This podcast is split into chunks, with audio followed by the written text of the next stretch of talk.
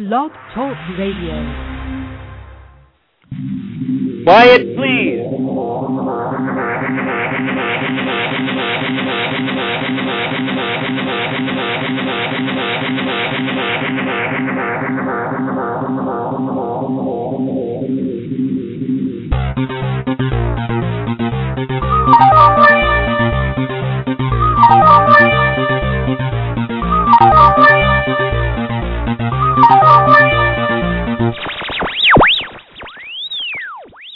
Welcome to Rex Sikes Movie Beat, conversations with filmmakers where we discuss everything film and television.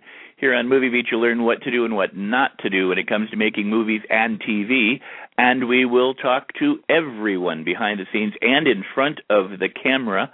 And I'll provide you with the guests and the information you're going to want to have, whether you're a filmmaker or a fan. And so now let's move behind the scenes here at Movie Beat. Welcome, everybody. Today, my guest is director, writer Todd Robinson. Uh, his recent movie starred Ed Harris, David Duchovny, William Fichtner, Jonathan Schaech, and others called The Phantom. And we're going to be talking with him in just a moment. But let me tell you that the chat room is open. If you're listening live, you can join us in the chat room right now. The official URL for Rex Sikes Movie Beat is rexsikes.com. My name I'm your host. It's R E X S I K E S dot com. If you're listening live or if you're listening to this archived, because all of these shows, over 400 hours, are archived at rexsikes.com in the interviews blog, available 24 7 and available as podcasts at the iTunes Store. If you're listening to this live or archived, please go ahead and invite someone else to listen in. Share this with others near and far, your industry connection, your film fan friends, and uh, invite them to listen for the first time or the hundredth time.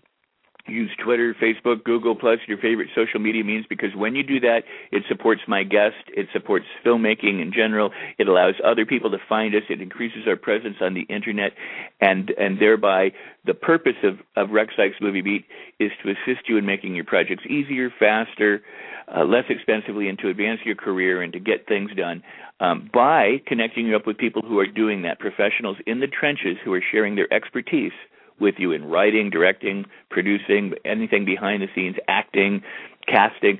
So uh, please share this and also leave comments at the player.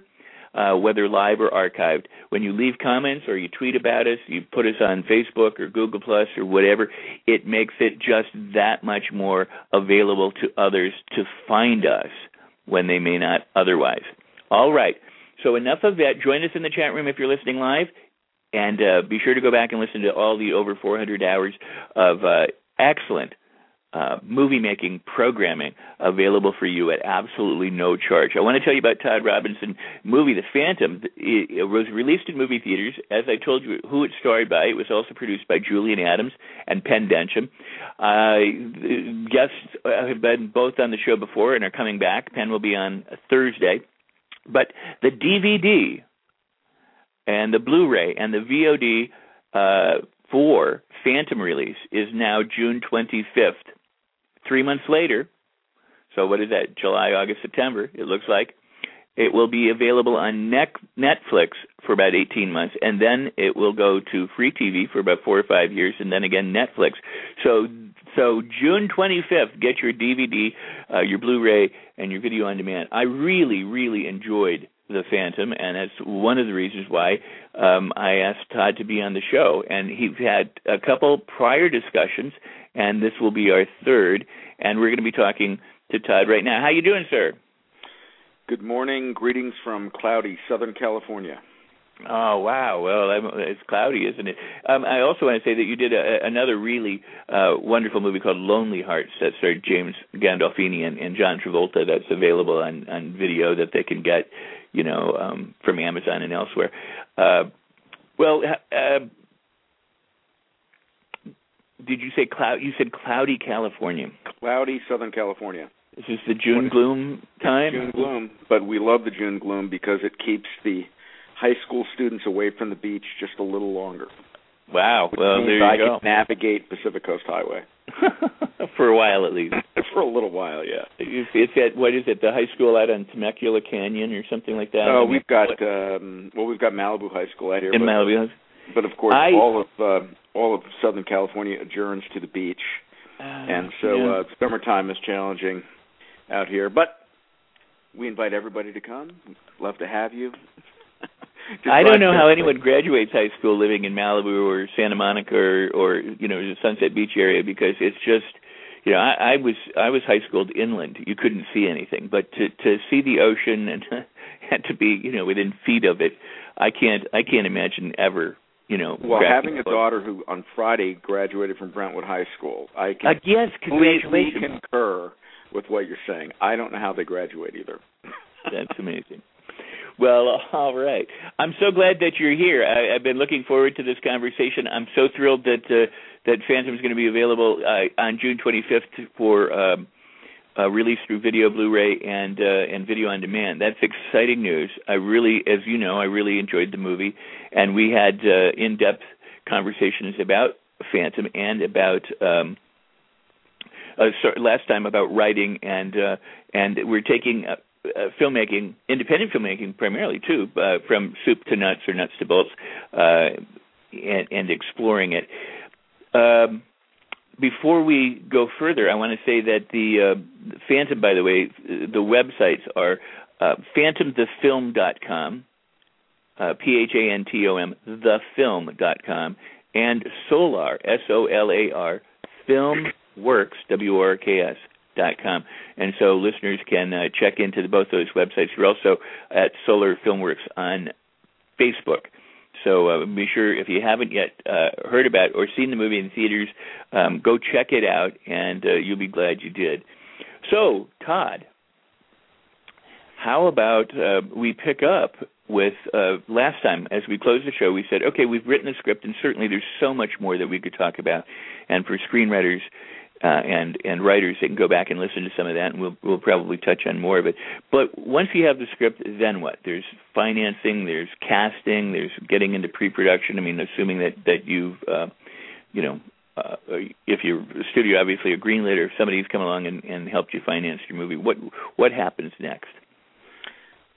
Well, you know, I, I would start by saying there's a really terrific, important article uh, or video that you can see uh, that Steven Soderbergh did. I think he was um, yeah. making comments at the um, at the San Francisco Film Festival, and he really uh, beautifully speaks about the state of the art, uh, especially of cinema and independent film. And uh, it's a it's a slightly frustrating conversation uh, but he really summarized quite beautifully, in my opinion, um, what the challenges are. Um, I think that um, financing independent film and casting uh, tend to be uh, interconnected. Uh, and then there, th- then there's the other uh, pink elephant in the room that nobody really ever talks about that makes things so challenging, and that is the process of marketing and advertising a, a, movie.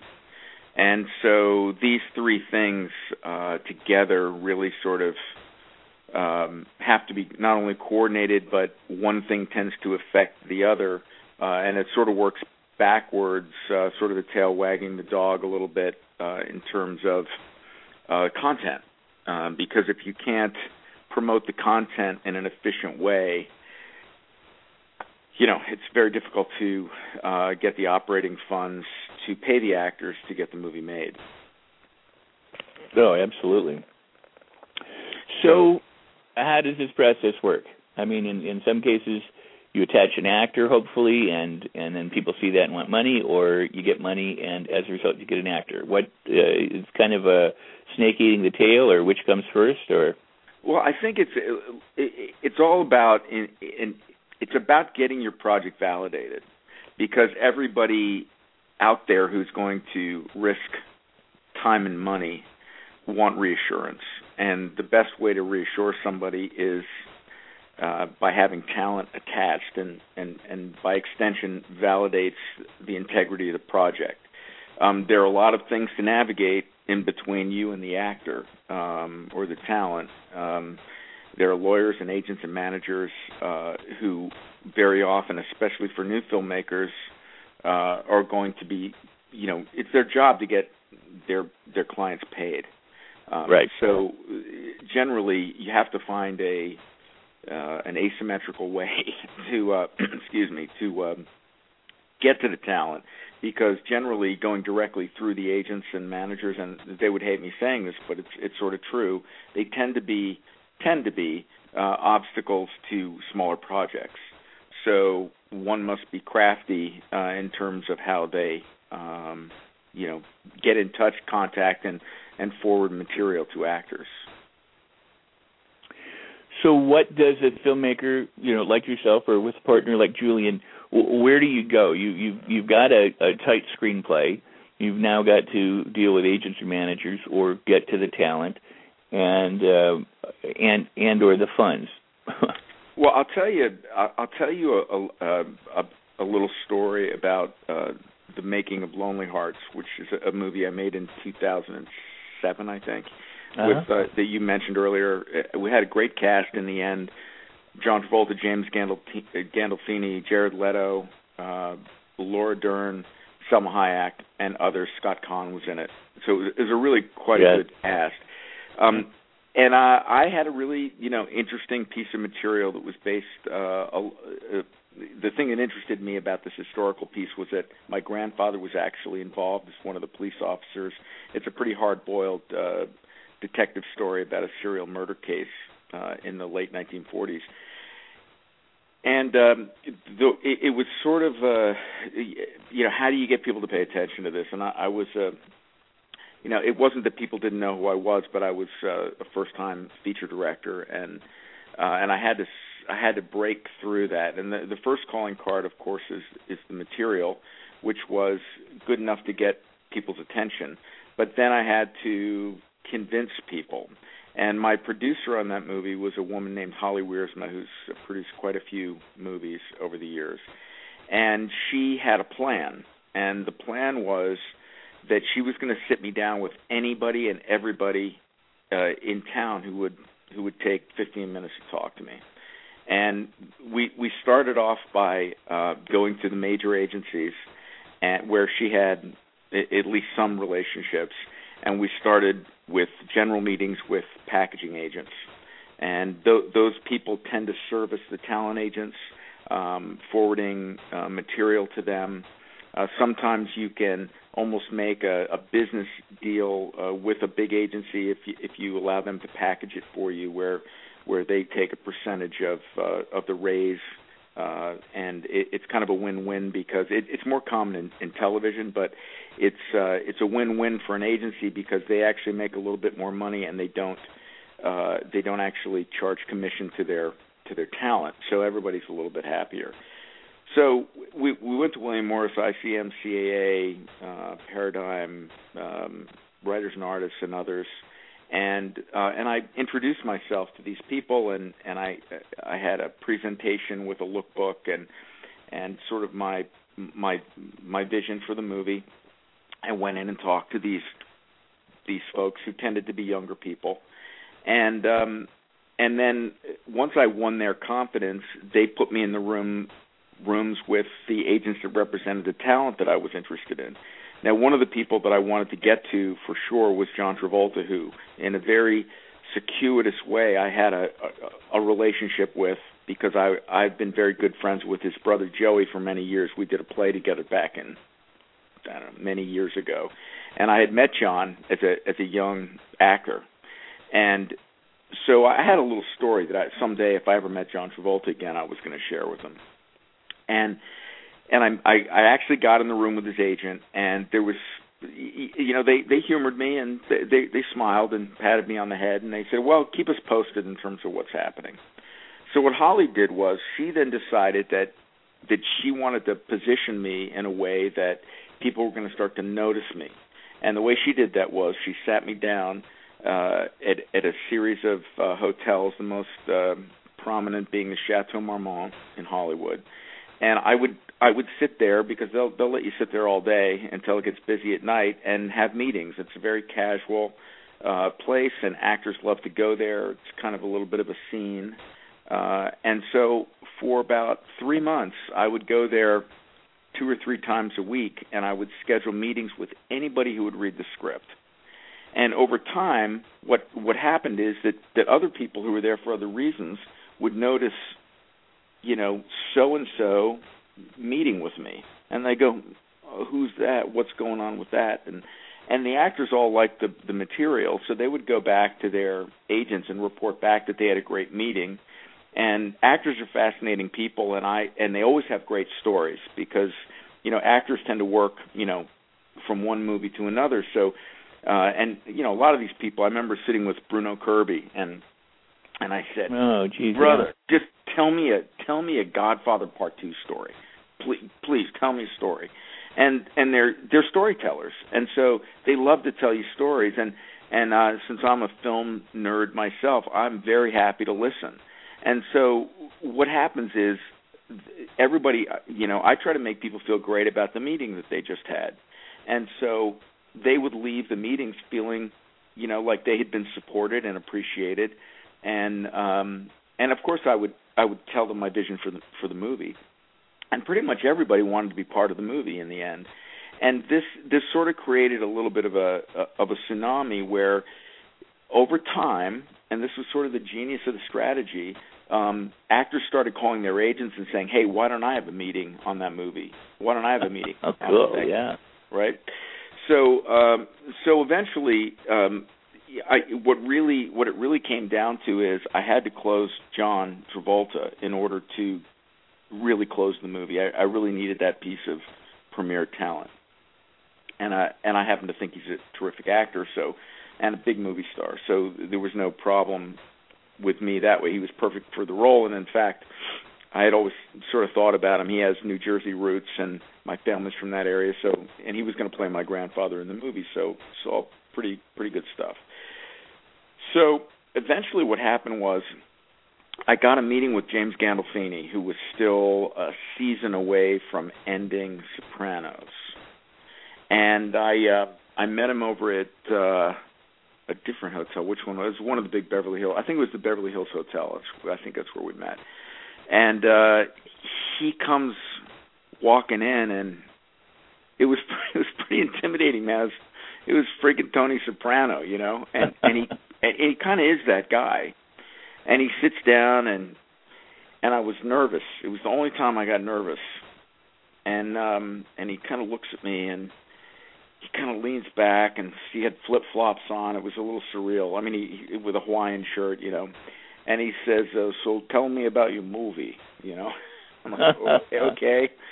And and we it, this was this was like a scene out of a movie. As I start to describe the movie, a woman comes in with a harp and plops the harp right down next to us because it's in the middle of the afternoon and they're having high tea. And in the middle of this, my story of blood and mayhem, this woman starts playing the harp not six feet away from us, and and I'm starting to sweat, you know, because I don't know, it's just so weird, you know. I, I I'm sort of pitching to this gangster icon, and this woman's playing. I don't know, it's just a very weird thing. And finally, Gandolfini he looks at me and he and he this little smile starts to come over his face, and he says, uh, "Would you like to retire to the bar?" and I'm like, "Yeah, right away." And so we went in there, and they poured us a couple of beers, and uh, and it it got easier from there. But but he sweated me for a while. So anyway, um, th- that was kind of a, a cool moment, cool career moment. But um, but as we talked, he said to me, he goes, you know, I never say this. To, he says I turn everything down because I, I, you know, I never feel like I can do a better. I always recommend another actor who I think can do a better job. But he said, you know what, I really feel like I could do this well. Wow. And so I said, well, that's great. That's that's that's amazing. You know, obviously amazing. I was ecstatic. And um and and then John who they had actually done a few movies together, Get Shorty and some other things at that point, and they love each other. And but this was the first time that they were really going to have you know pretty much every scene together because they're they're partners in the movie, they're cops and they're partners in the movie. So so John agrees in principle to do the movie, uh, but James becomes a a condition of John's contract.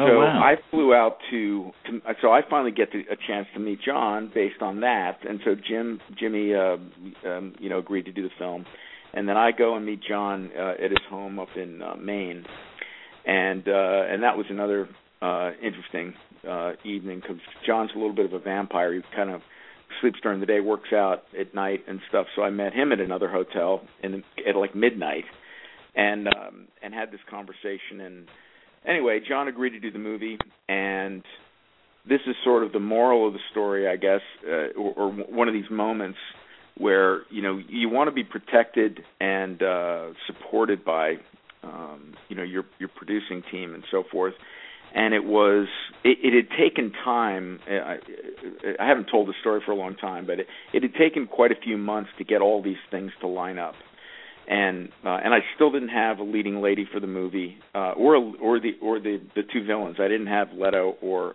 Salma Hayek, and uh, was really struggling with that casting, and um, and so it had gotten pushed along the line, and we had a hard start date because Gandolfini uh, had to go back to The Sopranos, so I had a hard out with him. But, so I had to be finished with him by a certain date, and so uh, it was literally, I think, like the Saturday after everybody, the Friday after everybody left for the holidays. It was December of 2006, I think, and I'm sitting in my office and my phone rings, and it's Jim, and he's like, "Listen, I can't do the movie," and I'm oh, like, "What?" you know and he goes, "Look, man, I just, you know, I got, uh, I, I got my show. The show's coming up. You know, I this, I, I can't do it. I, I just, I'm sorry, but I can't do the movie." And I'm just like, in my, my entire, you know, four years of work, like, was literally crumbling in, in before me, and there was nobody to call. Cassian Elwes was out of town. Holly Wilson was out of town. Everybody was gone. Um, and uh, Marty Bowen, who who was uh, representing Jimmy at the time, who's now a quite a big producer in his own right, was um, on a ski vacation. I mean, everybody was gone, and I'm alone, and this thing just completely exploded. And of course, I don't have signed contracts with anybody, so Jim is now, you know, uh, he's conditioned to John's contract, so I can't even replace him. So I hang up the phone, and it's one of those moments where I just had to kind of like man up, cowboy up, as we say, and I picked up the phone and I hit the redial, and Jim answered the phone, and I just said, "Brother, you can't not do the movie. I'm not. I'm not taking no for an answer." And and I said, and this is why. And I really didn't want to tell him that if I didn't want to put that kind of power in his hands that that the whole thing was going to you know crumble without him because I didn't know him. I didn't know if I would be you know abused by that later and uh and he listened to me and didn't say a word which was worse than sitting next to him with the harp you know right and uh and uh over time uh he he finally said just like this long pause and he just goes okay i'll do the, i'll do the movie merry christmas. Click and he hangs up the phone. Wow. But it was one of these moments where um where i was completely and totally alone and realized that there was nobody to help me but me. It, there just really was nobody to help me, and um, and and so yeah, I had to do it for myself, and I really had to I had to confront somebody who's a very sort of powerful guy, or, or the right. has the perception of that.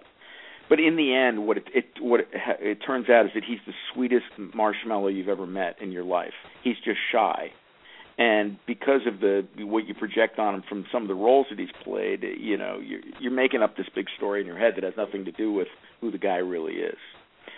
So anyway, that's a very long, you know, story, but it but it it it explains how complicated and nuanced these things are. And so it it, it getting a piece of casting for your film is not just um you know it's not just going out and attaching somebody it really doesn't work that way you have to um really work to get to people and and that to get to John to get the two of those men to agree to do that movie at that time from the moment that I really started in earnest took six months. Wow, and, was, and, and the movie was falling apart the entire time. You know, I mean, and that's what happens. Movies are falling apart. Uh, Jessie Nelson, a wonderful uh, director friend of mine, uh, years ago after she graduated from AFI and had, I think, directed her first feature film, said to me, uh, well, if you like train wrecks, if you like going to train collisions and pulling the bodies out and trying to get the train back on the tracks every morning, first thing after breakfast, you're going to love making movies. and I've never forgotten that because yeah. it, it really is a little bit like that. Um, there's always there's always a crisis happening and the thing that comes with experience is that you realize how you you learn how to manage them and realize that it's just that volume goes up and people seem sort of scattered and and and the crazier it gets the calmer you need to become and figure out how to tell the story uh, under those circumstances and that's in some ways what defines a film and certainly is what defines filmmaking well, it was a fascinating journey. I mean, I really appreciate you sharing that. Uh, you know, fraught with so many potential pitfalls, uh, it, it you know it can seem daunting, you know, to people if they don't uh, decide, you know, I have to do this and and are driven to get it done. I mean, when you said you were alone, I can I can imagine how that feels, and and and or know what that feels, but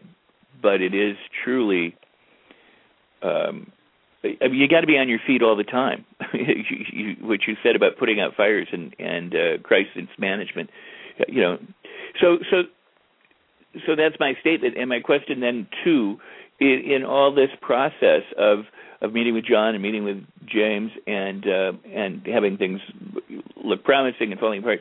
What about the financing and the people, who, you know, the people who are producing for you? Was there you know money at this point or do you are you hoping to raise money do you end up you know i mean ultimately agents and and lawyers and and their entourage and everybody's going to get involved and then you know they're going to parcel out what what everybody's owed and how it's owed and and you know scheduling your days and things like that but but during this initial process uh were you financed or did you have to get financing based on or did it help to have to get financing based on the the people you were able to secure? Well, a lot has changed, you know, in, the you know whatever it is, five or six years since then, maybe mm-hmm. seven or eight, I guess now. Um, uh, a lot has changed. At, at that time, uh, it well, th- this hasn't changed. There, there, and it was certainly true on Phantom and other things that I've worked on that I didn't direct, where there was an always an imminent threat. See, in, in life, you know, if you, if you want to get if you want to go buy a house, you you put down a down a down payment, a deposit of twenty percent or whatever it is. You go to the bank, they vet you, and um, and they either you know give you a loan or they don't. But you don't move into the house or or start to pack up your old house and move out before that is done, is finished. So in the real world, um, th- there is a series of events that takes place that are transactional um, between here and you getting what you ultimately want. And in the movie business, especially in the independent world, um, it, it's never like that. It, it is a it is a series of things that are falling apart all the time, um, and you have to learn how to manage the stress of that because it, it just is the way it is. Um, you, you will often have um, multiple sources of money uh, for instance, um, in today's world, you, you know, you, you've heard uh, people talk over and over about soft money or or, or tax incentives. Um, well, that you know, the way uh, in in the briefest term or the simplest terms, the way uh, independent film might come together today is that you will have a combination of uh, of hard equity, um, which might represent well, they want it to represent the lowest possible amount of the of the overall operating budget. So if you have a ten million dollar budget, they're probably looking to put maybe three and a half million dollars, say, uh, in hard equity. Then they're looking for you to to to make the film in a place where there's a tax incentive. Um, and, and it, for instance, we're we're gonna we're trying to uh, put a project together in Georgia that has mm, a gross 30%, I think, uh, tax incentive, which will net down to about 22. Uh-huh. But that so if they agree to do that, they'll give you a piece of paper that's bankable, but you have to take that piece of paper to a bank, and the bank is it, it's got to be uh, subsidized or not subsidized, but financed. Mm-hmm. and so so that's a process. So so that's really a, a short-term bank loan against that paper that will be vetted by the state and then they'll decide, you know, how much money you actually spent in their state, and they'll award you accordingly and so that's money that that's going to that might not be returned to the investors uh, for a year. Then you've got probably, in addition to that, you might be financing some foreign sales, which is more paper, more banking, and then there there might be a gap loan on top of that. And so, and in the meantime, in the middle of that, the actor you put in the movie, you know, go makes a movie that tanks, and so their foreign sales uh, temporarily plummets. You know, all the way that these things are used to vet your your package are sort of insane because it, it, it just as easily be uh, you, you know in between their last movie that didn't do so well and you making your movie, another movie comes out that's great, and so their foreign sales goes up, but you undersold them. So, you know, by definition, you could have gotten more on that sale, but you were, you know, this is how we have to scrape the money together. So when you when you hear uh, that gobbledygook, you can kind of understand how it's falling apart all the time because th- those things all have to come together uh, and be um, coordinated. And the the backstop to all of this is the bond company, the completion bond company, which is the the the, the group that everybody insists comes in to guarantee the completion of the movie, and there are only a few left that that really do it. So they have to vet you, they have to vet your schedule, your plan, your budget, and uh, and you're sort of saying what you have to say to get your movie made. I mean, they didn't. They didn't. The Bond company did not believe we could do Phantom in 20 days. They did not believe us. They did not believe that we could do it for the money that we did it for. But we had a plan, but they had just never seen anything like it. so they were, you know, terrified because if if I fall on my face and don't do what I say I'm going to do, uh, they have to step in and finish the movie, and they never want to do that because they're not filmmakers. They're financial guarantors, you know so you know that that is a that, that is a total you know poop storm of stuff going on while you're right. trying to make a movie. And you know the, the scheduling and the you know the planning of the uh, the actual execution of the movie well that's what we do. That's the fun part.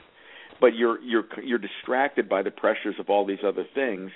Not to mention that every single person that that comes to work for you uh, has to you have to go through a process with them in terms of hiring. And and I'll skip past the below the line people and go back to the talent where you're constantly juggling who gets what and how do you create a sense of parity so that so and so doesn't feel put out because you know so and so's got a bigger trailer. And it, you, you hear these things they're cliches but they're cliches because they're true. And so as the director you know it's not just about you showing up and you know having your artistic moment. It's about you you know navigating all these issues that come up constantly day day in day out. And so, you know, how do you get somebody out of a trailer who's got their nose out of joint? How do you create the conditions for uh for doing great work and keep everybody calm? Uh and I and I can tell you, uh, I'm guilty of not being great at that the first time out. You know, I mean, it's a it's a it was a very very stressful um, situation, and uh, because I had four really five six really powerful actors in that movie, um, you know, all vying for their spot, you know, all wanting to know that I was completely focused on them, and uh, I think I've gotten a little bit better at it. Um, but anyway, that's why it's toppling down around you all the time. and I mean it's amazing because I mean if you're producing and directing, it's it's it's just completely overwhelming. Uh, hopefully you have you know some insulation if if other people are taking you know the primary role and and doing all of that, but but it it never ever. I mean I don't think to my knowledge no one is ever isolated from or insulated from from most of what you discussed. So well, especially it, in pre-production uh, you're, you're not because you, you have to get involved. I, I had a an actor who shall not be mentioned on a movie that shall not be mentioned, who um, at the last minute made ridiculous demands that that I mean that my that my movie could not possibly sustain. And so, and this is somebody who, you know, we had raised money on and so forth, and uh, and and somebody I considered, you know, a friend, and all, all of a sudden at the 11th hour it got really crazy and and I had and you know the the my producers John Watson and Pen Densham and Julian Adams did everything that they could do, but in the end, I had to call up. I had to call, make the direct call and be confrontational about it, and in and in the end, I had to let that person go. Wow. So, uh, and it was somebody I really wanted to work with, whose work I really love. But it, it, sometimes that's what you have to do, and I'm not you know really that confrontational in my normal life in my in my real life. But that's that's what I mean. There comes a point where you you have to go nose to nose with an agent. And you just have to say listen you know are you really going to do this to to this movie that's you know 6 days away from rolling cameras? Is this really who you are? And you get you have to get in their grill you know and it's not comfortable but you know you just do it and and you realize that it really isn't personal it's sort of a personal it's just business um, but you kind of have to, you know, get in there and do what you have to do to protect your project.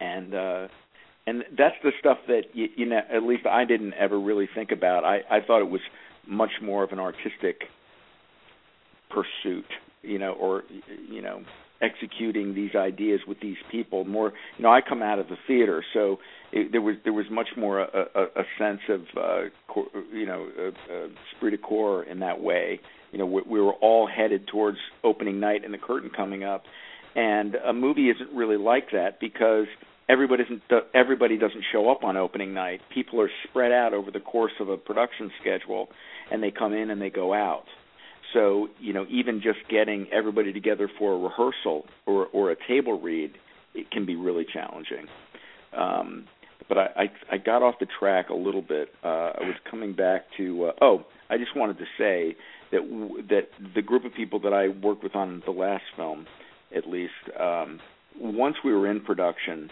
they did everything they could to take care of problems to keep me focused on what I needed to be focused on. And sometimes, you know, I I kind of feel a little guilty about that because you, you feel like you're being handled at that point. Um, but in the end, it really isn't. It's in everybody's interest that you're not distracted by things that you don't need to be distracted by uh, and that's the dirty job of being a producer because they basically have to sit there with the you know with the the, the shit hat on you know dealing right. with all of that stuff and um uh but it's important because in the end it's really about your relationship with those actors and you know as i said before you know creating an environment where they can do their best work so I mean, you know, I really appreciate everything you just said, and I and I also really appreciate the the parallel you drew. You know, you drew between you know coming from theater and the notion of hey, you know, we got a barn, let's do a show kind of thing, and that there's an opening night and everybody's working toward that versus the uh, people are scheduled at different times and come and go throughout and and everybody has their own agendas and or their agents and managers also have their own agendas for the people in the project. And you know it's it is this delicate juggling and balancing act and and you know, taking care of personalities and and and managing and and putting out any you know any fires that come up that I don't know that you know most people can fully ever appreciate what that's like until they're in that position. And it I, I draw a parallel between professional independent filmmaking and and today the notion that anybody can pick up a camera and go make a movie. Um, the stakes not are different. Really, I mean, really.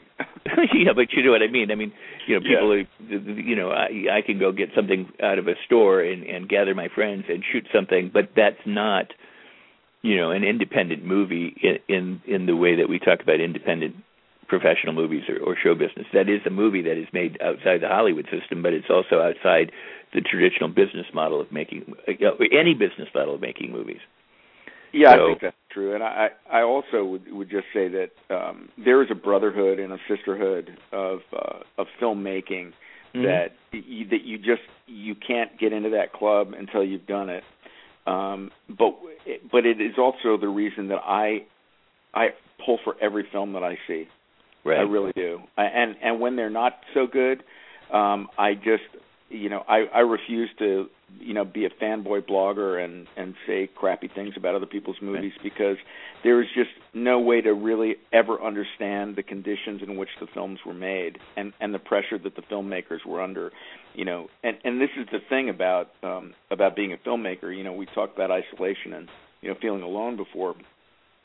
It really is an, an interesting thing you know um because I'm a writer director I start relatively alone in the beginning, and I'm I'm isolated. I mean, I've just come out of the bunker yesterday. I just completed a first draft on a new script, and uh, after you know being eight weeks alone, uh, then you know you move into this thing, and it gets very very busy, and then you kind of get alone again with a with a um, an editor in a room, and then everybody comes in and judges it, and and it, it by definition it sort of gets torn apart and this thing that you've been so myopic about and and and and focused on suddenly is up for grabs. And and it you know you put it out there and uh and it, and it gets judged by test audiences and all sorts of things. And you finally you know you're trying to protect your vision but you you have to respect what the audience tells you is working or not working. And you finally finish your film. And then you put it out there. And let me tell you you're all alone again you are you are one man standing between you and the film and and what the what the the writers write and the reviewers say and you know and so uh you really have to uh have a thick skin and and understand that you know making films looks different at different times to people on the outside looking in. And it's it's really a, a challenging challenging thing to go through and uh and you, you you just have to love it because it's uh it's painful. Wow. Well very well very well put. And uh you know what? I, let me take a short break now and uh, and then we can talk uninterrupted for the the balance of the show.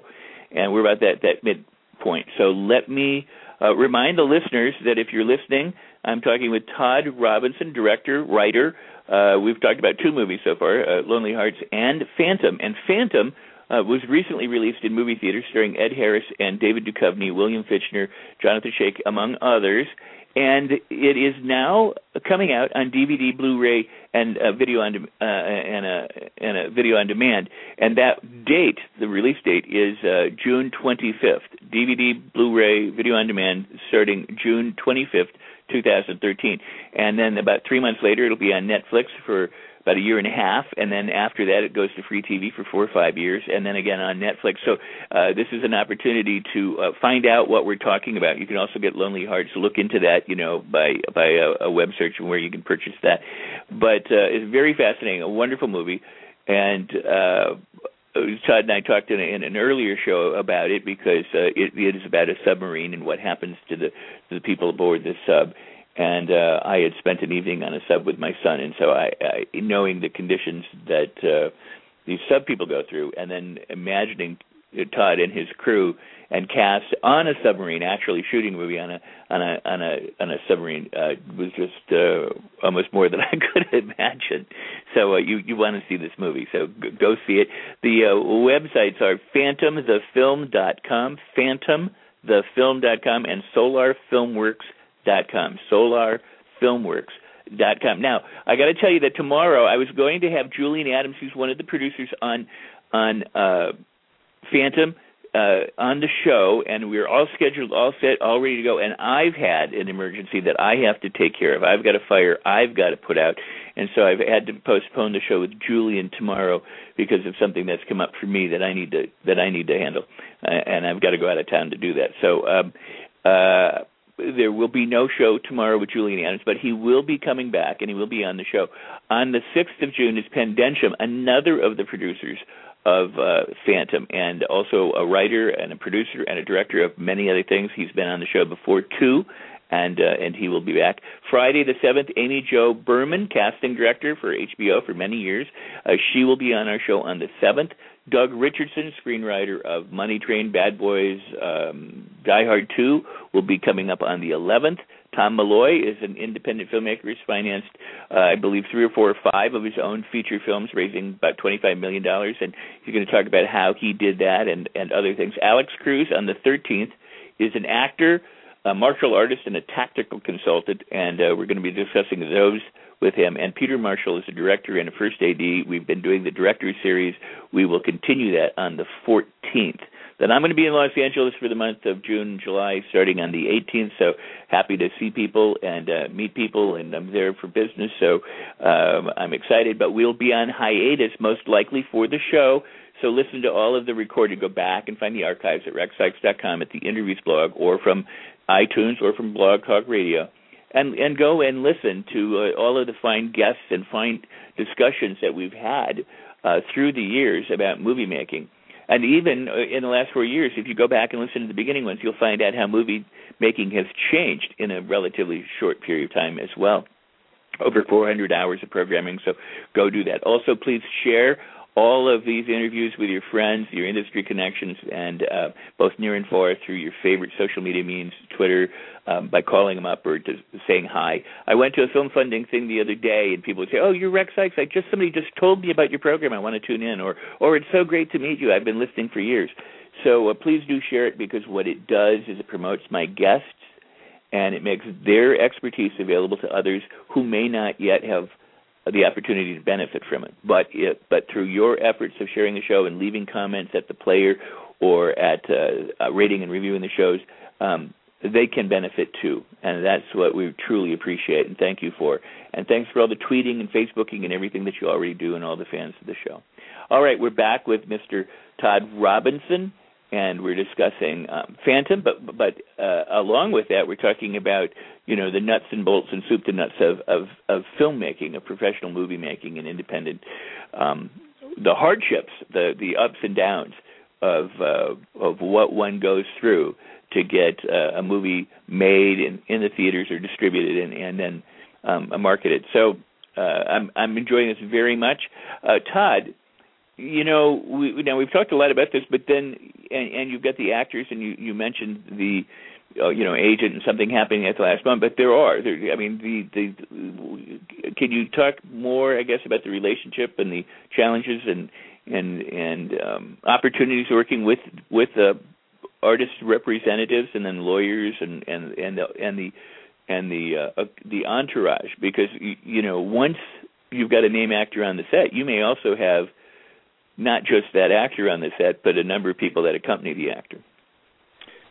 Well, I think it's important to first understand what everybody's job is, and and realize that um, just because you might be at at at odds with uh, somebody's representative in terms of um, what you want, you have to understand that it's their job to service their client, and they're just doing their job. And right. and and you have to understand that in order to sometimes resolve what the issue might be. Um, so you know that's taken you know years of being you know represented myself and uh, my wife is a is a manager and and so you know I've seen it sort of from both sides. So you, you know you understand these people and you really want to make them your allies anyway because it's important uh, it's important for them in terms of supporting you for you to give them what they need to go back to their uh, actor or or talent and be able to deliver what that what they want. And and sometimes you don't know if it's the actor asking for something that might feel you know uh, a little unreasonable or, or or it's going to put you in a position, or whether it's them just trying to do the best they can and, and push and try to figure out where the boundaries are. And so you, sometimes you just have to push back. And this is why uh, I think I started out this whole ramble by saying, um, you know, being sort of asymmetric about how you uh, get to the talent uh, is really important because if you can establish, or it can be an advantage, I should say, because if you can uh, establish a creative dialogue uh, and a partnership um, in terms of, uh, you know, achieving a, a common goal or, an, or a common vision for a piece of material with an artist or an actor, um, then they're pretty much going to commit to you rather than c- commit to the deal. So, uh, of course, the the the talent uh, handlers don't like this when you sort of go around them. But if you can, if if you have those relationships with those kind of people, you can go and and and have them supporting you and going back to their folks and saying, "Hey, listen, make this happen, close this. I want to do this." Um, and when you're dealing with folks that you don't even know, uh, going through the front door can be basically impossible. You know, because the thing about independent film is, and everybody understands this, that you're trying to attach talent so that you can essentially leverage them uh, to get other talent and to, you know, give you the tools that you need to go out and raise money. And you know, what do they get for that? You know, they don't get anything. So, uh, so you you can. It's very easy to understand why uh, their folks want to protect them, and uh, and I respect that. I totally respect that. So. Um, well, anyway, I think it, you just you just I guess what I was getting back to just to sum up is that you need to understand what everybody's job is and everybody's position is, so that uh, if, as long as you respect their position, it, you can you can eventually short things out. And you know, in the end, you go, look, this is the money I have. This is what I got. This is the terms of what the deal has to be. And if you can't make those terms, I'm going to alienate this other guy that your actor wants to work with. So, do we really want to create a, a scenario before we even roll a camera where there's going to be potential resentment? Um, you know, help me out here. And there you go. You know, now on a studio movie where everybody's really getting paid their rate and everything, uh, I, I think it's you know a little bit easier to sort those things out. But um, uh, at least in terms of money, if it's just about money. Um, but on an independent movie, you've got what you've got. Well, I think one of the important things that you said, uh, among the many, was you know the person you want the person to commit to you and so it would, uh, the, but the only way to do that is the, it's with the relationship that you develop. And I always think of you know Hollywood as a relationship business because obviously the the I don't mean the better connected you are, but the better your connections are, meaning the the, the stronger your like familial ties are, the the, the better friends you are.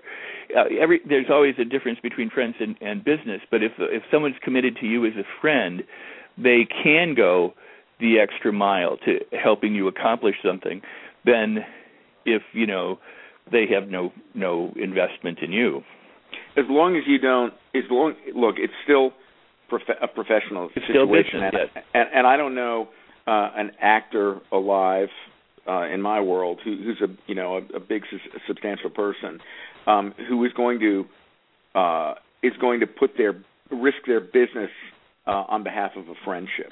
You right. know, it, it, it, and you have to respect that. I mean, you you can't go to somebody and say, you know, I want to make this movie about my dog, and you promised. You know, I, of course. I mean, it, you know, that's never going to happen. And the other right. thing is, it, it is equally important uh, to, to create the same sort of relationships uh, in terms of, of respect and delivering for those agents because yes. you, you're gonna you have to go back to them over and over again you know to, for other actors for this actor again for whatever it is and so um you want to create you want to create um uh, an experience for the actors that they can go back and say you know that was that was really that was really a great experience for me I would work with that guy again irregardless of the things that can't be controlled which is the outcome of the movie on which there are too many things to bear that are out of your control as a filmmaker. Um, but what you what I really try to do is make the experience great, and um, and I've been successful at that, and sometimes I haven't been. And uh, and the, regardless of the performances I got or whatever, when the experience of making it has been stressful, um, I feel like I felt like I failed because uh, because I let what was you know the pressure on me get get past me and into the into the environment. And the actors can't be concerned with that. They just can't it's not their job to to to worry about you know if you make a deal with an actor that they're going to be out at ten o'clock then you have to respect it you know or if you if you go over if you have to go into overtime or something you can do it once or twice but and ask for a favor but you can't do it every day you know, absolutely. You can't let them see you sweat because then they start to sweat. I mean, it's it's human nature, and when people start to get insecure, um, you, you know, to a degree where they think that there's nobody driving the ship, people panic, and then you then everything blows up. Um, you know, I, I haven't had that happen to me exactly, but I've seen it happen, and um, that's why you, you you just you know you need to build a great team around you and and suck it up because um you know if you want to get great work out of them you you can't it's you're protecting your actors the way your producers are protecting you. It's it's really the, the you know just an extension of the same thing very cool. I, and and and and yeah i i think it's you know important again to just reinforce when when I say relationship and you say relationship, I think the idea is that we respect the business process, and you're, what you're talking about is respecting your friends and making sure that you're not, you know, uh, uh, in any sense abusing them or the relationship or the people around them that that truly trust and respect in your word and keeping your word and and being you know uh, known as you know a, an honest and and uh, I imagine loyal uh, business person you know it, it, it's where reputation can precede you and and I think can be a benefit.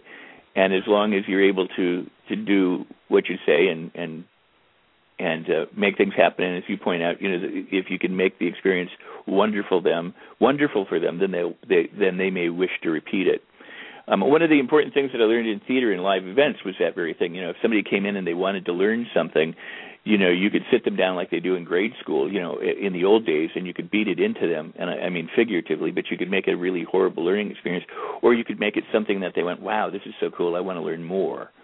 And or i like that place. I want to come back.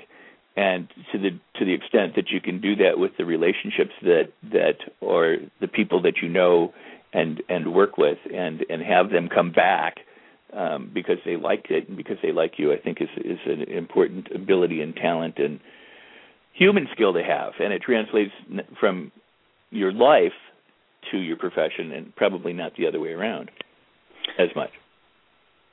You know, making a I was talking to somebody about this the other day. You know, making the film from a from the point of view of of maybe the only person I mean the crew is there from the beginning to the end. You know, the filmmakers are there from the beginning to the end, but the actors aren't necessarily there from the beginning to the end. And so it's unlike a, again a play, it, it is a very it can be a very fragmented um experience and sometimes it's difficult for the actors to separate the experience of making the film from uh, from their, the performance that they actually deliver. I, I think somebody was telling me, or I read that Jennifer Lawrence was really confused about her. Uh, oh, I know what who was a friend of mine saw her speak at uh, Santa Barbara Film Festival in, in a Q and A. She was talking about how she was very confused uh, about her performance in um, uh, Silver Lining Playbook, and and really didn't think she had delivered. Uh, and of course, she goes on to win the Academy Award, and she's just amazing. And uh, and as Sidney Poitier said to me one time, uh, you know, he said actors are always working right at the edge of their anxiety, right at the edge of their of their their self-loathing and their self-doubt and all of those things. And it's important. That's where vulnerability is. That's where uh, where the surprises are. If you're willing to work at that edge, and it, and I feel like it's my job as a as a director to lead them up to that edge and kind of keep them there and and then not letting them fall off the other side. They got to sort of walk that razor blade and and not stumble because there there's really amazing things that can happen if that's where you are. And so again that when i talk about creating the conditions for great work that's what it is and that's different than you know having uh you know an immovable opinion about uh about how something has to be. It's really at least in in in my terms it's it's a process of discovery. I always go in fully prepared to do something but and i know where all the camera options are because I've pre-planned all that stuff. But when I go in and we start to work with the material and find the blocking, and all of a sudden moving over here means something but I didn't have the camera in a position to to find that moment. Well, th- that's where you've got to be flexible because you're discovering things as you go, and you know, and so you you, re- you really don't want to be so um, so rigid that that that those things can't happen. So again, you have to uh, create enough trust in the actor that that they're it's basically a laboratory for them, and so that they can they can find these moments that are not possible to plan that that there was a real uh, was real um, human energy passing between two people. I mean, I don't want to get too like zen about it, but but there really is something that happens uh, when when you stop playing the text and and start playing, you know, emotion that's happening in the moment that isn't pre-planned or pre-designed, and uh, and, and so it, it all sort of comes back to you know th- this idea of not bringing the stress of practical problems into into that moment because in the end the only thing that matters is what happens in the frame. That's all that matters. The rest of it is just cheap drama you know? So um i don't know. It's uh that that's part of the fun of it i guess uh and the challenge at the same time. Well, let's let's kind of talk about that because what what you just said. I mean, we're we're talking about working with people and uh, you know actors and managers and all the people part of it, but also actors show up with people on the set and they have uh, sometimes a lot of different people there, whether they're friends or professional people, and and and then directing the actor on the set. There's the because uh, keeping that line, I mean, you know, or or or making it so that you you get the performances that you want in the frame, so it shows up on the screen, and then also having to navigate what you said earlier. You may, what do you do if a an actor uh, shuts themselves into their trailer and won't come out? You you you know, it's once you're in production, you're kind of I mean, you're in the trench. Everything's going on, and and it's not just what occurs on the set, but it's how you manage what occurs when they, I suppose, in some ways go to lunch or or lock themselves in a trailer. Well, you know eh, that that is uh, slight, slightly euphemistic. I think I, I I've never had anybody like lock themselves in a trailer. Having, having, I, I know what you mean. Uh, that's just the example. Yeah. No, no, no. I, but I I just want to clarify that you know at least everybody I've worked with, um, and and I, you try to figure this out before you enter into the fray or before you hire them, is has been nothing but professional. However, there are different challenges that that you don't anticipate. For instance, um, contractual obligations uh, that that a, a certain you know movie star might have, where they have, uh, for instance, a uh, what they call a portal to portal contract, which means that their day begins when they step into their car, uh, and it ends when they step back into their house. So that will generally knock two hours out of your shooting day. Um, right. And uh, and I, I've I've worked with people who've had this, uh, you know, not really understanding what it meant. So, it, for instance, if you have somebody scheduled for what's essentially a, a normal 12-hour day, and you lose two hours there, then you're going to lose an hour for rehearsal, probably an hour for hair and makeup, another hour for lunch. Suddenly, you're looking at a 12-hour day being reduced to maybe a seven or six-hour day. So now you've got a scene where you had uh, I had 26 setups for this scene. Well, guess what? Yeah, the the the first AD is going to come up to me, and the producer is going to come up to me, and they're going to go, um, you know, you to get to keep you on track. You got 45 minutes to get this you know how you know go? How are you going to do it? So th- that's where you so now here i am i got to do this how do i get this the, shot you know? I'll give you an example. In lonely hearts there's a, there's a, a very confrontational scene between john travolta and james gandolfini. And it, it was it was not that complicated. It was in a house but it was really going to demand at least standard coverage which was going to mean at least three or four setups you know, at, at least some sort of a master and overs, and I wanted to move the camera, and and there was just there was no way that I was going to be able to get it and stay on my day. It was just I was out of time. So what I did was I I stopped everything and I and I and it was a total nose to nose in profile shot. I I backlit them a little bit and I and I rehearsed it about 10 times and it was a kind of a long scene. And it and it was something that built up and built up and built up. Um, but normally, you know, when you're shooting coverage, people can drop lines and you can pick it up and you'll sort it out in in editorial. In this case, what I did was I I just lined the the, the camera up on, on a dolly uh, on the dolly, and it was just a slow push in, a slow push in, and and while these guys went through the scene. Now, they can't drop a line now because I have nothing to cut away to, and I also can't control the pace of the scene. But what it did was because I took the time and I was, eh, eh, you know, the producers were sort of flipping because I wasn't shooting, I was rehearsing. But when I got when and we found the rhythm of the scene and they really had the lines in the text, it's a beautiful scene. Um, and it's just a slow push and it's a two shot and it's it's great and it saved me 2 hours. But that, but I but I everybody knew including me that that may or may not suit the rhythm of the movie at that point because right. I I no longer had a way to adjust the pace but sometimes you you have to come up with a plan, uh, come up with an idea, and go, you know. And in the end, it's one of my favorite scenes in the movie because it's just so pure and clean, and it's two actors really acting. It's not me, you know, doing my thing in the editing room and making, you know, carving a performance out of something. It's these two guys going at it, and it's really fun to watch. Oh, that's very cool.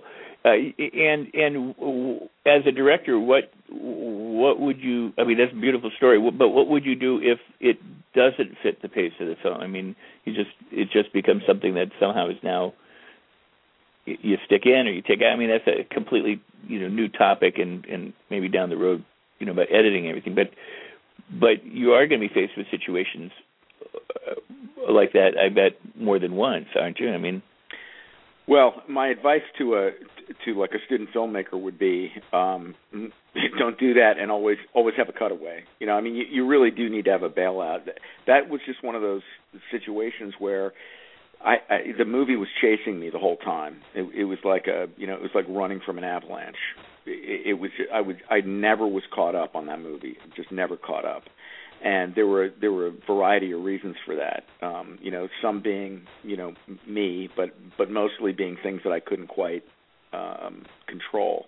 Um, it, one being that I, you know that was a movie that I had two couples that the movie was really about. It was about Jim and John, and it was about Salma and Jared, and they they were shot basically separately. You know, John and Jim were done. There was like I think three or four days of crossover where I had all four of them and then John and Jim went away, and I I shot out the rest of the film uh, with with Jared and and Salma, and and so but I had this heart out with Jim, so like that was coming, that was coming, so I couldn't push him, I had to get him shot out, so. You know, there were things. You know, there were situations where I couldn't push to the next day. You know, if you have a, you know, a, a you know a 65 day or a 90 day shoot, um, you know you you have flex in there. You you can push and flex, and you you you have options. But when you're doing a movie in 30 days or 35 days, um, it, it becomes you know there's far more pressure on your schedule because you know what what are you going what are you going to do you can't if somebody's got to go they got to go if you're going to lose a location you're going to lose a location so you have to figure out a way to tell the story and and that may or may not have anything to do with your original plan. And that's that's independent filmmaking, and I think it's I, I think it's just terrific training and experience um, to figure that out. Because if, if that's the way you come up on a big movie, I I just I can't imagine. I, the pressures are different. Um, you're bleeding more money at at at once. You know, you, the crews are bigger. You know, but um, but it, it's uh, on, on a small movie. You've got to figure out how to tell your story, and a lot of the times you have to do it on the fly. Again, uh, you know, and again, it's amazing because it's it's art, you know, versus or or uh, not necessarily versus, but also in addition to you know business, it's it's you know how do you get the artistic components together um, with all of these business opportunities business constraints you know and you know you're talking budget and and the schedule and and being behind and and money you know flowing out and and having to put out all these fires and think on your feet and and readjust and and get the story done.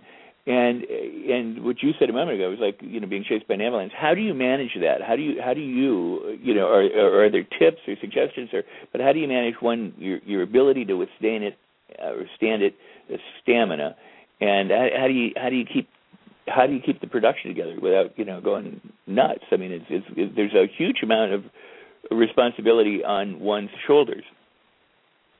Oh no, no question. But I mean that that's the that, that's the deal. You know, that's the deal. Uh, it's it's a big boy, big girl game, and if you don't like pressure, then you know this probably isn't you know the thing for you. Um, you you said something a minute ago that I was trying to get back to. Um, mm, well, I, I guess it, it's this. It, it, it's a. Oh, I know what I was going to say. It, it, to to use a sports analogy, um, it, it's really um, it's it. Look, you you, you have a you, you're playing. You're in the middle of the Super Bowl, and you you got a set of plays and you know it's it's going to be a down and in right for the wide receiver and that's the plan. And he goes down there and there, there's a you know the, the safety cuts him off and and turns him back out. Well now the quarterback and he have to think on their feet. What, what are they going to do? There's you know there's uh 30 seconds left in the game or whatever it is. You know you, you improvise. You have to make it happen. And and that's what separates you know the good ones from the great ones maybe um, and and so th- that's really what it's about. And the more experience that you have, the more that you do it, um, you realize that it's all going to be okay. It really is going to be okay. And it, filmmaking, in the end, is not it. It's not like uh, you know brain surgery or something where you know you get in there and and it's life or death. You're always going to have some options. But it's also you know when I got married, I remember uh, the uh, our pastor uh, took my wife and I aside and sat us down and said, "Now listen." Things are going to go wrong at the wedding. Everybody wants a perfect wedding, but things are going to go wrong. Somebody's going to be late. Somebody's going to forget something. A baby's going to cry. You're going to drop the ring. Like things are going to happen. But he, but he said, but those are the things that are going to be most precious to you in the end, and they're going to define the experience. And so, bringing good cheer and humor with you will make all the difference.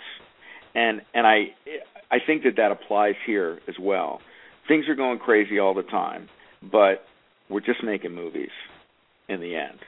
It's a it's a joy and a privilege to be doing it. It's a ball. It's it's fun, and uh, it it's it's not going to cost anybody their life. you know, right? Exactly. you know, and so and so you you have to remember that too, and and not and not take your you, it, it's, it's other people have of course said it before me, but it is true. Take the work seriously, but don't take yourself seriously and uh, yeah. try to be loose in it because if you get all wrapped up, you know, you're not going to be able to run that pattern. You're not going to be able to think on your feet if you're all wrapped up and exhausted. And you you use the word stamina. I I think that's probably the you know the the most significant thing you can do for yourself is to is to come well rested, well prepared, um, and uh, it, you know get get a good night's sleep uh, come with your plan. I, I like to go to bed early, get up early, and have a you know a, an hour or two to myself before people start asking me questions, and really go over the sides for that day and review in my head, you know, what I was thinking. Because again, you know, w- when I'm planning it out uh, with my team, uh, my, especially my DP and my first AD, and we're going, we, you know, you generally go through the script in order and then of course the thing gets scheduled and nothing's in order and so part of the challenge is for me to know or the whoever the director is to know all the time where they are in the story so that you can create a you know a sense of consistency and uh, Phantom was a great example of. Uh, I, I think we talked about this before, but we block shot a lot of that, which is to say, we were in a given room or a given location on the sub that was lit, and for three days maybe we went through every scene in order or maybe not in order. Uh sometimes it was based on what wardrobe people were in so we didn't have to change wardrobe. And i would have to reboot everybody and say okay now it's day 7 of the story. Here's where we are. Here's what's happened. And what i'm telling them has happened hasn't been shot yet. So you know how do the how do you get actors in a in a place to give you the right degree of result emotion, whatever it might be, when they haven't played the scene before.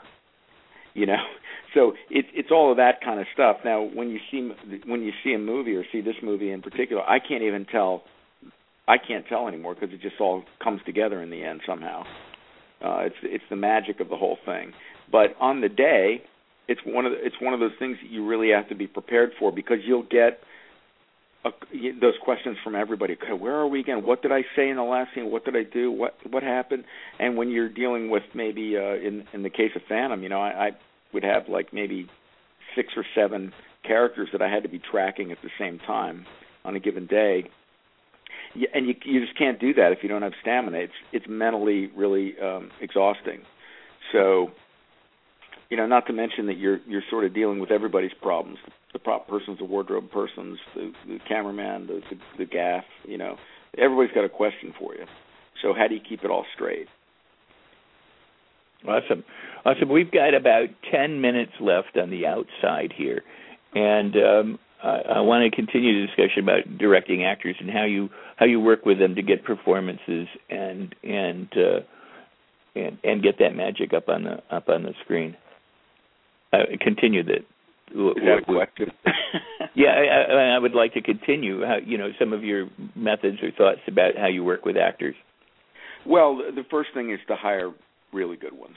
Um, hire people who really know their craft because um, by the time you you get to set, you, you don't have time to teach people how to act.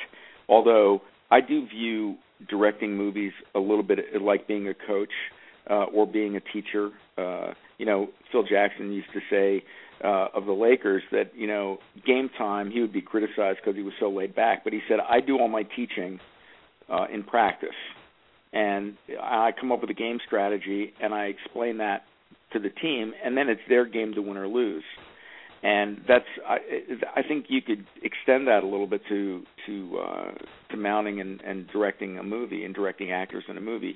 You you you you first have a an intellectual conversation about you know I tell them what I think the script is about. Well, usually what I do is I ask them what they think the script is about first because I already know what I think, uh, and I, I don't want to pollute their creative impulses by by asking for a result. But but that, there's a give and take that takes place over a certain amount of time. I, I'll often go to somebody's house or something, or sit with them privately and go through every single line in the movie, and they're so perceptive about transitions that don't work or questions that that they might have in terms of relationships with other, other characters, and they always make the script better. First of all, so we get that out of the way, and then I always ask them to come with the text wrote, which means you know it like you know Happy Birthday. There, there is no question about the text, so I can ask them to do jumping jacks or stand on their heads if I want to, uh, and they're not thinking about the lines because it's very difficult to do three things at once when you're thinking about not only the lines but what maybe what the lines mean. And I really don't care what the lines mean in the end because we're right now as I'm as I'm talking to you, I have an intention and my intention is to convince or explain or something. It's a verb generally, you know. So mm-hmm. it, it, but if if I were reading this off, off a piece of paper or trying to remember these words, it's very difficult for me to convince you and brush my teeth and or whatever at the same time. So the first thing I do is I, I try to give them permission to to throw away the language. Know it, but don't commit to the meaning of the words because the words are in the end meaningless. What what is important is intent. And and that is the thing that they bring. And the moment to moment work. And so it, it, if they'll trust me on the language and they're not calling for lines, I mean it happens you know, especially you know with with you know long monologues and so forth. That that kind of thing can happen. But really, what you want to do, especially with young actors, is get that off the table. Because if you can get that off the table, they they're much more uh, able to be in the moment. Uh, you know, Ed was uh, you know uh, fascinating. It was a really I, I like to say a master's class in in acting, being you know inches away from him, watching him work because whatever was going on with him, uh, I mean, he's got seven gears. You know, people like him. You know, where he mm-hmm. can do seven things at once, uh, and he would get frustrated about something and he'd say what's what's the line again what's the line again and he'd be right in that moment and then he'd just deliver the line and you wouldn't even realize that he'd begun because he would take that real energy and frustration and put it right into it and and it and you know what it's real because what's really going on with him in that moment is he's frustrated because he dropped that line, and bang, he puts it right in, and it's it's absolutely authentic. So, you know, if I can create um, the conditions and have a leader like an actor like Ed, or, or, or actually a lot of these people that I've worked with, you know, uh, John and, and Jim, you know, especially Jim and uh, uh, David Duchovny, for instance, who work in television, who are used to working fast. Um, y- you know, they will sort of set the tone for everybody else who might be, you know, used to working a little bit slower. Um, but again, I'm I'm talking about you know drama as opposed to maybe action or you know there there are all sorts of different levels to to you, you know uh, in terms of films and movies and so forth. So I'm really talking about you know when you're really trying to get the drama to crackle.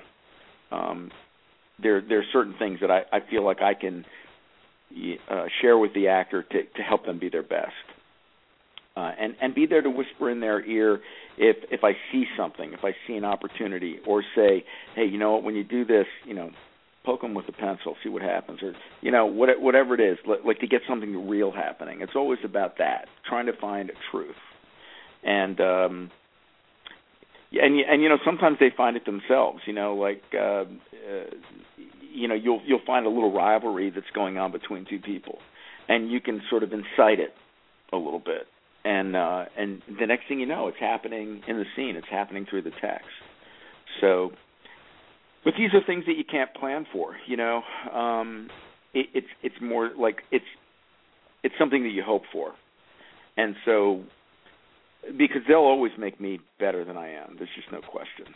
Uh, if but if I can give them uh, the environment and the conditions in which to do it, they'll be great.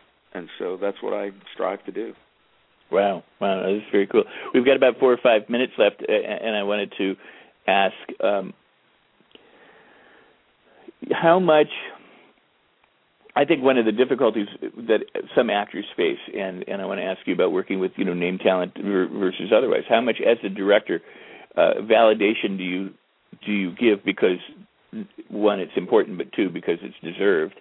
Um, because I, I see a lot of younger directors who they're more concerned with the shot or they're more concerned with the setup, and then the people act. They go, okay, let's let's move on, and they don't take a moment to to let their their talent know whether they've done a nice job or a not so nice job. I mean, moving on, I guess should say, great, you've done enough, but it's like you know, I think of it like having a child and they they've done something and you, you go, okay, as opposed to saying thank you or nice job how how do you relate to the actors regarding you know validating? I think it depends on who they are. You know, uh-huh. um, um, you know, John uh, wanted that validation.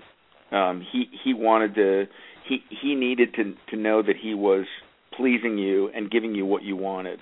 He wanted that. He he wanted to hear that, and and I di- I didn't mind giving it. You know, um, uh, but again, it's it's a very it, it, it can be a little bit of a, of a slippery thing because you know it, it, it there's a difference between wanting approval and uh you know actually wanting criticism mm-hmm. and uh sometimes um they are uh they're sometimes they're the same and sometimes they're mutually exclusive um, and uh, and if you give criticism when somebody really just wants reassurance, uh, you can kind of create a problem. So you have to um, you, you really have to um, uh, be, able to sort the two things out. I, I think, and, and and and try to see what they're really asking for. But but listen, uh, you know, I, like I I don't BS people. Um, but but and but I also would never. Again, I have too much respect for the people that I that I hire and, and by the way, you know the the people who aren't big stars either. I mean, you, you know, you're hiring people who are really great at what they do, and and you, you have to respect what they're putting themselves through. And you know, I mean, look, an, it's an actor. You, you make them you, their call is at uh, ten in the morning, and you don't get to them until four. Um, they're probably sitting in their trailer like irritated. You know, I mean, that has nothing to do with them. So how do you get them out and still get good work out of them and get them to uh, you, you know, to, to leave that aside or to incorporate it into the work. You know, what do you do? Um, these are these are all the things that that you're confronted with as a as a filmmaker, and um, so so I guess the the answer is you know I, I try to do I try to give them whatever I think that they need and not give them more than they need because you know, I, I don't want them to feel like they're being shined on because if they lose confidence in in your opinion, you know, are you really giving me what you want? Am I really giving it to you? Because maybe I am, maybe I'm not. And if I'm not, please tell me. And it's easy to get, you know, swept up in the glow of, you know, the the, the star in front of you, um, and and not ask the, ask for what you really need. And uh, so that's another thing that you got to sort of work with a little bit, especially as a as a younger filmmaker. Oh, that's very cool. You know, we are just at that point where we're out of time, but I've got a comment from a guest in the in the chat room who I want to mention. Uh, you know her, and it's Pamela Wistrom. Uh, oh. Hey, Pam. she says, "Great show this morning on filmmaking and Phantom." Todd had a wonderful time um, with you and everyone on the film. Love the balanced approach you use in filmmaking. Very cool. So uh, she's been listening in and, and and been in the chat for a few moments now. I mean, so uh, awesome. Great. Always a pleasure, Rex. Well, it is always a pleasure talking with you, and I hope we will uh, do it again soon. We'll let listeners know when we when we when we come back and and talk. And again, congratulations on one the the theatrical release of Phantom, and two on the upcoming date, the June 25th of the release of the DVD, the Blu-ray, and the video on demand, as well as then the upcoming Netflix release and the uh, subsequent television uh, run. So uh, that's all very very cool. Uh, it must it must feel I, I would imagine rewarding for that. And um, I wanted to say that the uh, website again is phantomthefilm.com and solarfilmworks.com and of course uh, Solar Filmworks on on Facebook. So Todd, thank you very much. I, am going to talk to you in just a couple moments and and again and uh, let the, again remind the listeners that you'll be back. And thank you so much for being here today. Talk to you soon. Thanks, All right, man. Bye bye. Okay, bye bye. So, Mr. Todd Robinson, absolutely fascinating discussion, uh, a wealth of information. I hope you share this with all of your filmmaking industry colleagues and friends, and uh, help us spread it near and far through Twitter and Facebook and Google Plus and your favorite social media means. I hope you leave comments at the player right now uh, before you go away if you're listening live or archived. Thanks for joining us in chat room if you've been live, and uh, and thanks for listening. Thanks for all the support and everything that you do. I really do appreciate you, listeners and readers of Rex Sikes Movie Beat, uh, for uh, spreading the word on my guests and helping others benefit from the expertise that's shared. Uh, again, Todd Robinson, I want to thank you very much, and and thanks to all of you. A reminder that uh, tomorrow there was to be a show with Julian Adams. I have had to postpone it due to my own uh, an emergency, a fire I need to put out outside of where I'm at, and so I have to postpone the show. We will have Julian back very soon, and uh, Pen comes up on Thursday. Amy Jo uh, Berman on Friday, and then the rest of the other guests. So please keep tweeting about it and sharing it with everyone. Find out who my guests are on Facebook, Rex Sikes Movie Beat Friends on Facebook. Come and join us there. Go ahead and like the page. Um, uh, my own website, uh, is up but it's also under construction. The new site has not been launched yet, and so the interviews are always available at the at the rexsikes.com site. But uh, articles and blogs and videos and everything else that go with the site are are not being updated, and that's just so you know. But uh, you can look and see who guests are. Uh, but for the schedule, go to Rex Movie Friends and or follow on Twitter. Rex Movie BT is the way it's the last word is abbreviated. Rex Movie BT uh, is the abbreviation and uh, and check out Rex Sikes Movie Beat on YouTube as well. So uh, a reminder: PhantomTheFilm.com and SolarFilmworks.com, and get Phantom the movie um, coming June 25th from Todd Robinson, Julian Adams, Pen Densham, and others, and uh, and Pam. Winstrom is here, uh, an actress in the movie as well. She's been in the chat. So awesome, everybody! Thank you so much. And uh, as we always say, everybody have a fabulous day. Make your movies, complete your projects, and until we meet the next time, that is a wrap.